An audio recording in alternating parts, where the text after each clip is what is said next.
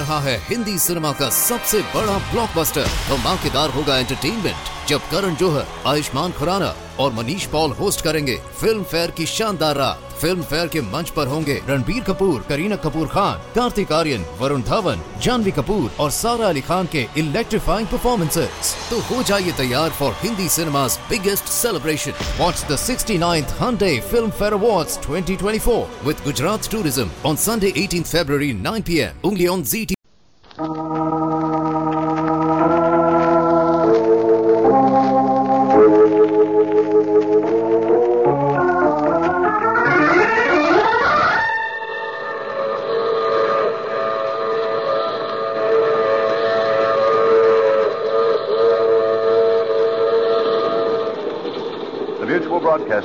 Presents The Mysterious Traveler, written, produced, and directed by Robert A. Arthur and David Kogan, and starring tonight two of radio's foremost actors, Eric Dressler and John Sylvester, in an original radio drama titled Murder is My Business.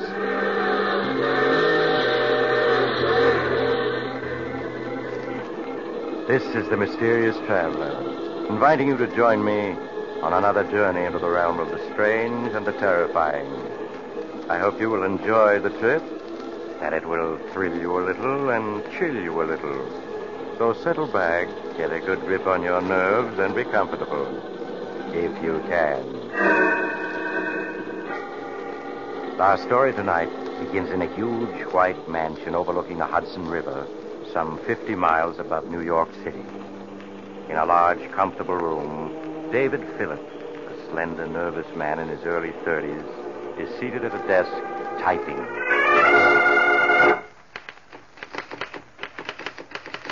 Dear Julia, a year has passed since we last saw each other, and I'm writing this letter with a hope that you will understand all that I'm about to reveal, and understanding will forgive me.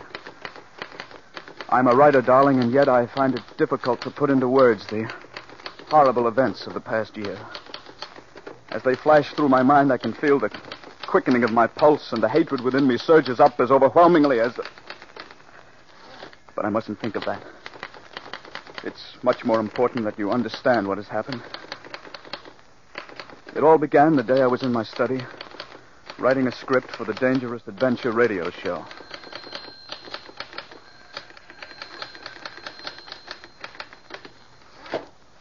Darling, it's for you. Who is it? It's Basil King. Basil King.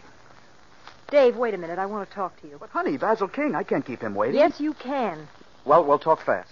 King's looking for a writer for his radio show, isn't he? Yeah, Sig Rodman just quit. Quit. You mean he had a nervous breakdown? And so has every other writer who's ever worked for Basil King. Dave, I don't want you to write for him. But, Julie, his show pays 600 bucks a week. We could pay off all our debts with that kind of dough. Darling, be sensible. No amount of money is worth the punishment you'll have to take from him. Now, look, we'll talk about this later. He's on the phone. Tell him no. He'll hear you. Hello? Mr. Phillips, this is Basil King speaking. Oh, yes, Mr. King.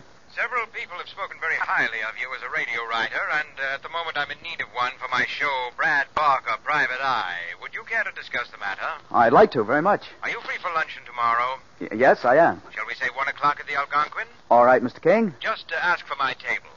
Good day, Mr. Phillips. Good day. Now, honey, don't look at me that way. Dave, I just don't understand you. It doesn't make sense wanting to write for him. Everyone who's ever worked for Basil King detests him. He's the most hated man in radio. Be reasonable, Julie. 600 bucks a week is a lot of dough. If I can't get along with King, I'll quit. Now, what more can you ask?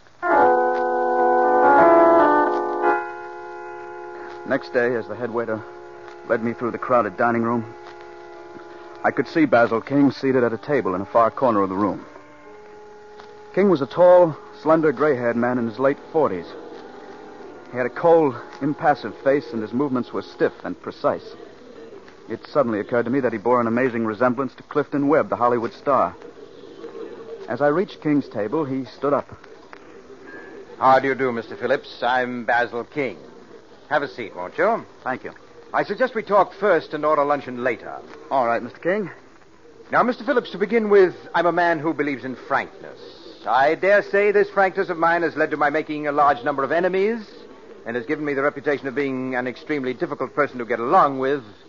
Uh, no doubt you've heard quite a few stories about me. Yes, I have. Believe me, they're highly exaggerated. Great talents, such as myself, have always been misunderstood. The petty minds in this world, not understanding men of genius, are forever seeking to destroy us. I see. I wonder if you do, Mr. Phillips. I wonder if you do. I ask very little of my writers, merely a modicum of intelligence and the ability to accept constructive criticism. That sounds reasonable enough. Yes, one would think so, and yet I haven't been able to find a writer who understands me. I'm sure you will sooner or later. Perhaps, but to date it's been very discouraging. However, we mustn't dwell on the past. Now, Mr. Phillips, you come highly recommended, and uh, I trust that ours shall be a happy and profitable relationship. I hope so. By the way, you aren't troubled by ulcers, are you? Why, no. Good. For some unfathomable reason, all the writers I've had in the past seem to have been afflicted with ulcers. I can't stand people who are always taking pills and subsisting on bland diets. Tell me, are you familiar with my show, Brad Barker, Private Eye? Oh, yes, I've, I've heard it quite often. Good. Then you're undoubtedly aware that there are two things I insist upon uh, in my shows clever plots and gimmicks that work. Bear that in mind, Mr. Phillips. Clever plots and gimmicks that work. I understand. It's on those two rules that I have single handedly built the most popular detective show on the air. You have only to look at the Hooper rating of Brad Barker Private Eye to substantiate what I'm saying. Yes, I know you've got a terrific rating. 18.6. Needless to add, my sponsor, the Zestful Chewing Gum Company, has increased its sales tremendously.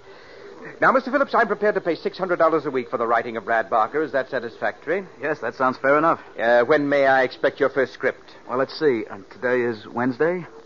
Uh, what about Monday morning? That's satisfactory. Monday morning it is. Now, shall we order luncheon? An hour later, Basil King and I separated in front of the Algonquin. I, I went home and started work on the script, determined to turn out a show that would make King sit up and take notice. After four days and nights of intensive writing, I completed the script. Monday morning, I went downtown to Basil King's luxurious office and turned the script over to him. As I sat by his desk, watching him read it, it was hard to tell what he thought of it. His face was cold and impassive as he turned page after page. At last, he finished reading it and looked up. It won't do, Mr. Phillips. It, it won't do. Why not? First of all, you haven't caught the spirit of Brad Barker in your dialogue. But more important, the plot is weak, and your murder gimmick won't work. Well, I don't see why it won't. Would you mind explaining? In this script, you have the victim. Uh, what's his name? Charles Riker. Yes, uh, you have this fellow, Charles Riker, whose life has been threatened, barricade himself in a small cabin. All doors and windows are locked from the inside, and in addition, he's armed to the teeth and has a watchdog with him. That's right. Two days after this fellow Riker has barricaded himself, Brad Barker breaks into the cabin to find him dead. Uh, dead. Of poison. Yes. Your gimmick is that the murderer, unable to get at Riker, has tapped the water pipe which ran from the spring to the cabin and poisoned the water. Uh, yes, well, what's wrong with that? My dear fellow, don't you think that when Riker drew a glass of water in the cabin, he'd have tasted the poison in the water? But I planted in the script that the poison was tasteless. Oh, you did.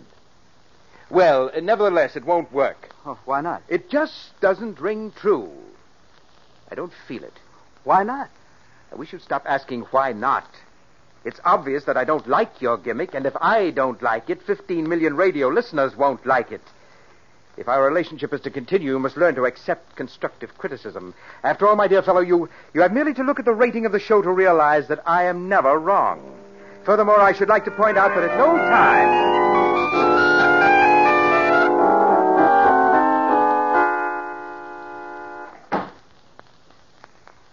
You, Dave? Yes, Julie. How did King like your script? He didn't like it. That's putting it mildly. Oh, but that was a good script. One of the best you've ever done. That's what I thought. But Mr. King didn't. No wonder all his writers have nervous breakdowns. That man doesn't know what he wants. Well, I'll give it one more try. You mean you're still going to try to write for him? Now, honey, there's no use in giving up so soon. Maybe once I get to know King's likes and dislikes, it won't be so tough to write for him. Dave, I've never interfered before, but this is too much. I want you to call that egomaniac King up and tell him you're through. Julie, I can't. I told King that I'd turn in another script by Thursday. Oh, Dave. I promise you that if he doesn't like the second script, I'll give up. Now, that's fair enough, isn't it? For the next three days and nights, I sweated over a new script. As I worked out the plot and gimmick, I, I tried to anticipate Basil King's every possible objection. Early Thursday morning, I went downtown to King's office and turned the script over to him. As he sat reading it, I began thinking of what I would say to him if he turned the show down. I would tell him quite firmly that it was obvious I wasn't the man to write the Brad Barker show. At last, King finished reading the script and looked up. The uh, plot, Mr. Phillips, isn't exactly new, and the dialogue needs rewriting here and there, but uh, on the whole, it will do. You mean you like it? I wouldn't go so far as to say that I like it. Rather, let us say that it's uh, acceptable. I trust, Mr. Phillips, that with time your scripts will improve. Good day. I left Basil King's office that morning convinced that I would succeed where other writers had failed. I felt it would be just a question of time until I learned the workings of King's mind. But then I discovered, as so many of my predecessors had, that Basil King's likes and dislikes were not constant from day to day. What he told you on Thursday didn't hold true on Friday. Weeks went by, and for every show that King accepted, he'd reject two. He would criticize every script from beginning to end, tearing it to bits relentlessly and coldly. Any questioning of his criticism would lead to his redoubling his attack. One week slipped into another, and with each passing week, my hatred for Basil King grew. Life became a nightmare of deadlines, of writing endlessly with one eye constantly on the clock. Darling, you just can't go on this way. You've got to quit. Julie, we've been over this a dozen times already. We need the 600 bucks a week to pay off our debts. What good is that money if you have a nervous breakdown? Look at yourself. You've lost 15 pounds in these past weeks, and you're smoking five packs of cigarettes a day. Please, Julie, I've, I've had all I can take today. Now, let's not talk about it anymore. You're not kidding me, Dave. The money is only part of it. It's your pride that won't let you quit. My pride? Yes. You can't stand the thought of quitting like the others did. You've got to prove that you're better than they are. That's enough. Well, it's the truth, isn't it? It's only your pig-headed pride that makes you go on when anyone with sense would quit. I said that's enough. Dave, we can't go on like this. What do you mean? I'm not going to stand around and watch you have a breakdown. You'll have to choose between Basil King and myself. Now, look, Julie, you're upset. You don't know what you're saying. I know perfectly well what I'm saying. I'm asking you to choose between Basil King and myself. Stop trying to intimidate me. I told you before I'm not quitting, and I meant it. All right, Dave. If that's the way you want it, I'm leaving. Well, go ahead. No one's stopping you. Basil King may be able to make you quit, but not me. You call it pride, okay. But I won't let a louse like him beat me. Somehow I'll get the better of him. You wait and see. Goodbye, Dave.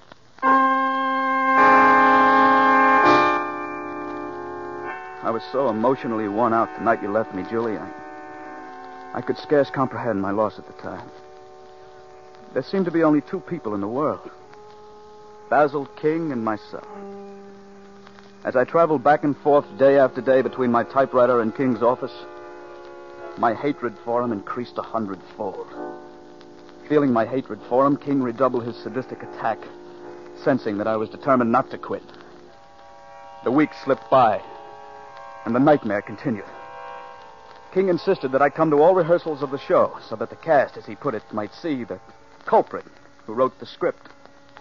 It was at a rehearsal that I first met Mr. Pearson, president of the Zestful Chewing Gum Company. He was sitting in the control room, watching with great respect as Basil King rehearsed the cast. No, no, no. My dear Miss Hunter, I assumed when I hired you that you were a radio actress. If I'm wrong, please enlighten me. What did I do that was wrong, Mr. King? I don't feel it. I just don't feel it. Try it again. Rocky, you've got to give me a chance to explain. It wasn't my fault. Honest, it wasn't, Rocky. Cut, cut. Miss Hunter, you sound too young. I want you to age the role one year. Mind you, just one year. Yes, Mr. King. Rocky, you've got to give me a chance to explain. It wasn't my fault. Honest, it wasn't. Rocky, don't. Cut. Well, if that's the best you can give me, it will have to do. And Mr. Cooney, if you can't do better, I'll have to get another sound man. Take 15 minutes. It's dreadful, Mr. King, the incompetence you have to put up with. Yes, Mr. Pearson, it often amazes me that I've been as successful as I have. Oh, uh, speaking of incompetence, Mr. Pearson, I'd like you to meet the present writer of the show, Mr. Phillips. Ah, how do you do, Mr. Phillips? Glad to meet you, sir. I have great hopes, Mr. Pearson, of making a radio writer out of Phillips. Well, I'm sure if anyone can do it, you're that person, Mr. King. Uh, pardon me, Mr. King. Would you like to hear the commercial now? Very well, Caruso. Go ahead. Yes, ladies and gentlemen, July 8th is the big day. In just one month, you'll be able to buy the latest discovery in chewing gum happiness, Pepso Gum. Made by the Zestful Chewing Gum Company, Pepso Gum is a new gum. A gum with a jailed-in flavor, designed to give you hours of chewing pleasure. Remember, the big day is July 8th, when Pepso Gum will be on sale at all candy counters. I don't feel it, Caruso. I want more emphasis. I want you to be so compelling that people will rush to their drugstores and place orders for this new gum. Exactly. Yes, exactly. Rehearse it a few more times, and I'll go over it with you later. Yes, Mr. King. Well, I guess I'll be getting back to the office, Mr. King. Most kind of you to allow me to watch your rehearsal. That's quite all right, Mr. Pearson. It was a pleasure meeting you, Mr. Phillips. I assume that you'll be at the factory for next week's broadcast. The factory? Yes, Phillips, we're doing the broadcast from the factory next week. Yes, it's the company's 25th anniversary. You've no idea how our employees are looking forward to your broadcast. Yes, indeed. Well, good day, gentlemen. Goodbye, Bye. Miss Pearson. Mr. Phillips, I have here the script you turned in for next week's show. It won't do. Why not? There are so many things wrong with the script that it's hard to know where to begin. Let's start with your murder gimmick. You have the victim, I believe his name is Roger Roden. Yes, that's that's right. Yes, you have this fellow Roden picking up an envelope, licking the flap, and sealing the envelope. A minute later, he drops dead. Your gimmick is potassium cyanide powder has been mixed into the glue of the envelope flap. Yes, and when Roden licked the flap, his tongue absorbed the poison. It just won't stand up. Wh- Why not? For the simple reason that Roden's tongue wouldn't absorb enough potassium cyanide to kill him. Oh, but it would. Potassium cyanide is a very potent poison. Just a few grains will kill a man. Possibly, but I'm not convinced. And if you can't convince me, you won't convince our 16 million listeners. It just won't do. It will work. I, I tell you, it, it will work. I'm sorry, Mr. Phillips, but I don't agree. How soon can you have another script for me?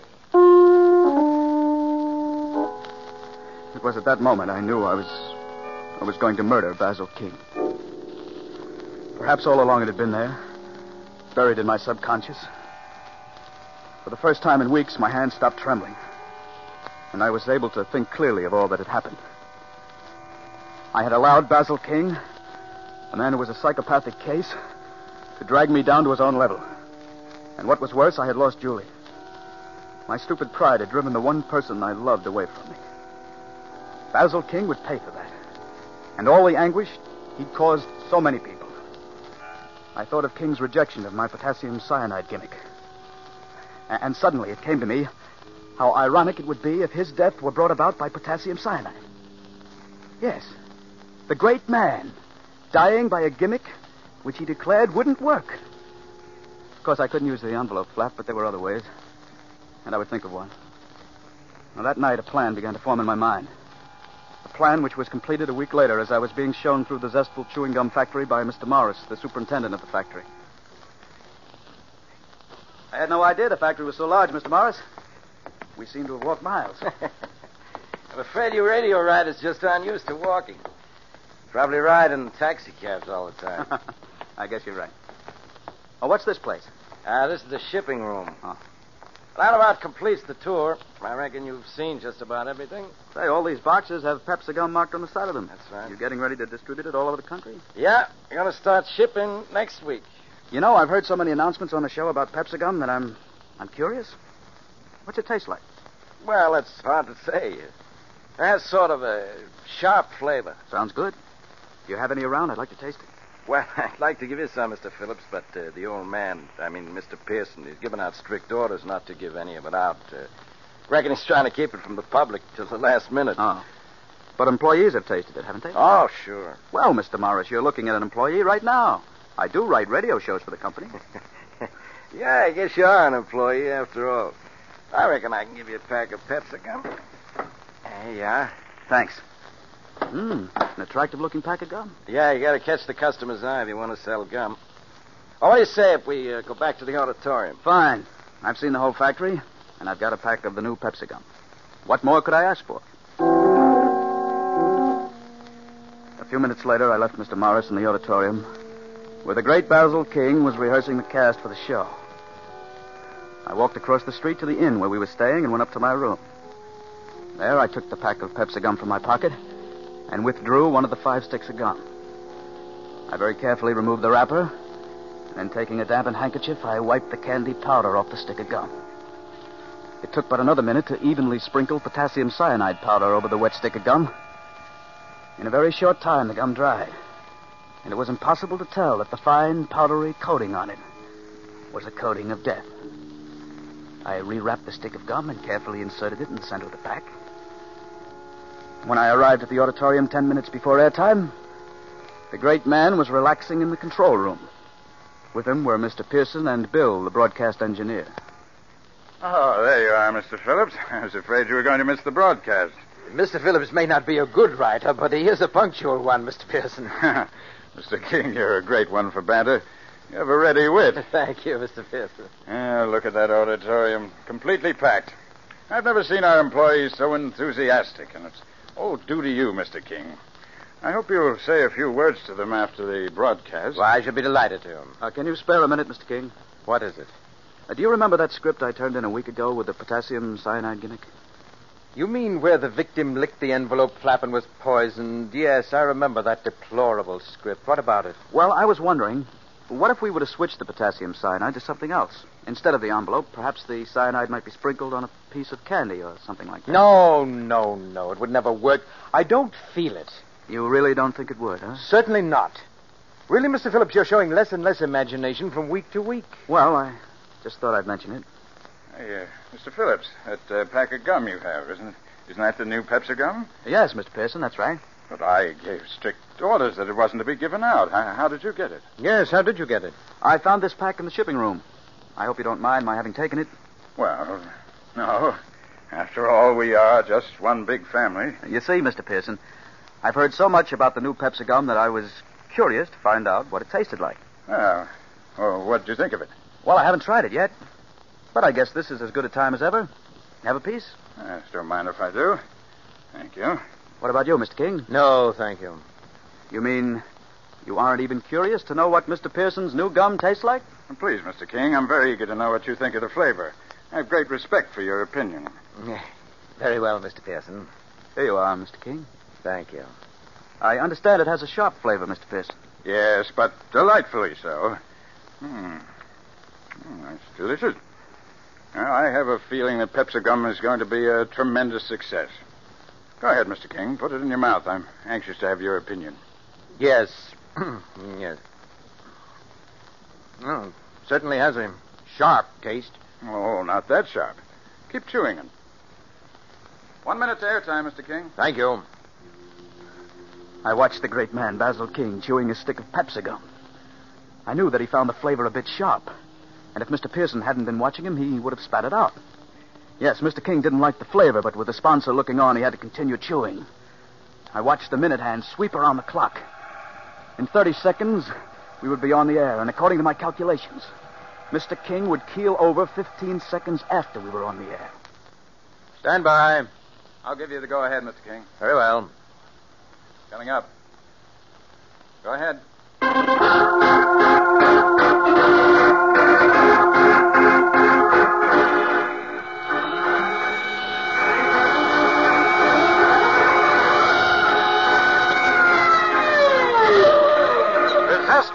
Zestful Chewing Gum Company presents Brad Barker, Private Eye. Conceived, produced, directed, and edited by Basil King. My dear fellow, the monitor is too high. That's it. Take it down. You engineers just don't know. Oh, my heart. Brad Mr. Barker, King, what's wrong? My heart, I- Quick, catch him. I've got him, Mr. Pearson. You'd better get a doctor. It looks like a heart attack. Yes, yes, I'll get one immediately. Bill, turn down the monitor. Just do the best you can. Okay, Dave. You take care of him, and I'll take care of the show. And soon there will be a Ah, sweet flavor added to the Zestful breathe. Chewing King, can you hear me? Yes, get a doctor. Do you remember the potassium cyanide gimmick? with Potassium cyanide. designed Yes. to give you hours I just want you to know you're wrong. It does work. That's why you're dying. What? That stick of gum I gave you. It was covered with potassium cyanide powder. No, no. Get it off. A doctor can't help you. You're going to die. Oh, no. I... Uh, Brad Barker, Private Eye. Poor last seen Mr. open King. small, dingy office overlooking the harbor. On the door is You, you just forgot one thing. Waterfront Protective Association. Murder is my business.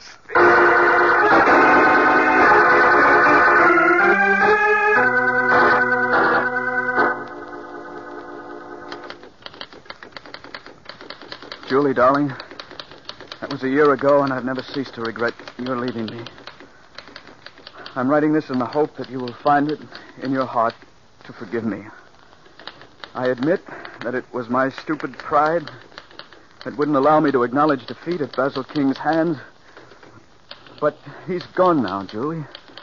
And if you could only see your way clear to start all over.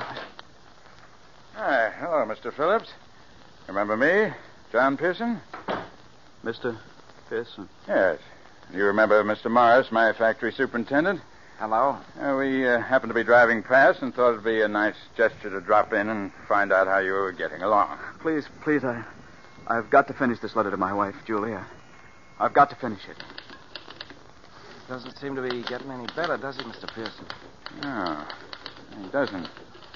Look at all these letters scattered around. Must be at least a hundred. All addressed to his wife. What a pity, huh? Yes, yes, I'll never forget that day that Basil King died of a heart attack. I came back to the control room to find poor Mr. Phillips crying hysterically over the body. He never has gotten over the shock of Basil King's death. What a wonderful friendship that was.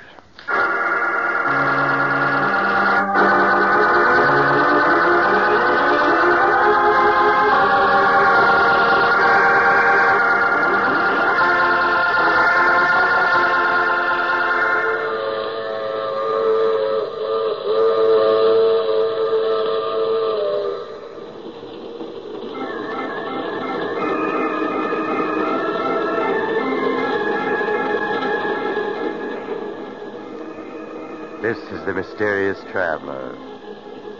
Did you enjoy our little trip? It's too bad about Dave Phillips, isn't it? His mind snapped in his hour of triumph. Sixteen weeks of life with Basil King proved to be just too much for him mentally. As uh, Basil King used to say, uh, being a radio writer calls for a weak mind. However, it does seem that Dave Phillips did get in the last word. For Basil King died of a gimmick he claimed would never work. And the police, oddly enough, never did suspect it was murder.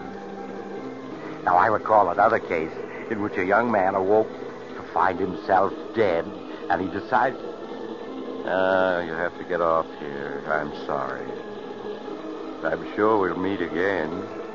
I take this same train every week at this same time.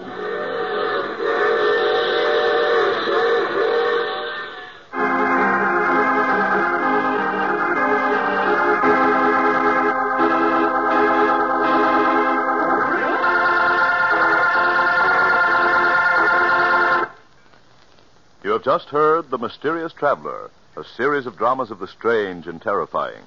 All characters in tonight's story were fictitious, and any resemblance to the names of actual persons was purely coincidental. In tonight's cast were Maurice Tarplin, Eric Dressler, John Sylvester, Shirley Blank, and Richard Coogan. Original music was played by Paul Taubman. Sound was by George Cooney. Broadcast engineer Walter Payne. Mysterious Traveler is written, produced, and directed by Robert A. Arthur and David Kogan.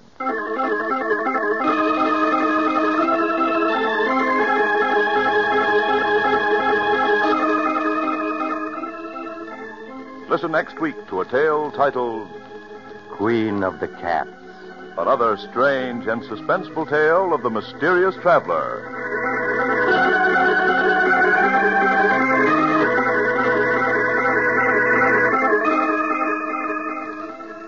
This program has come to you from our New York studios. Another program of tense and dramatic action will follow in just a minute. Stay tuned to the station for Official Detective. Carl Caruso speaking. This is the Mutual Broadcasting System.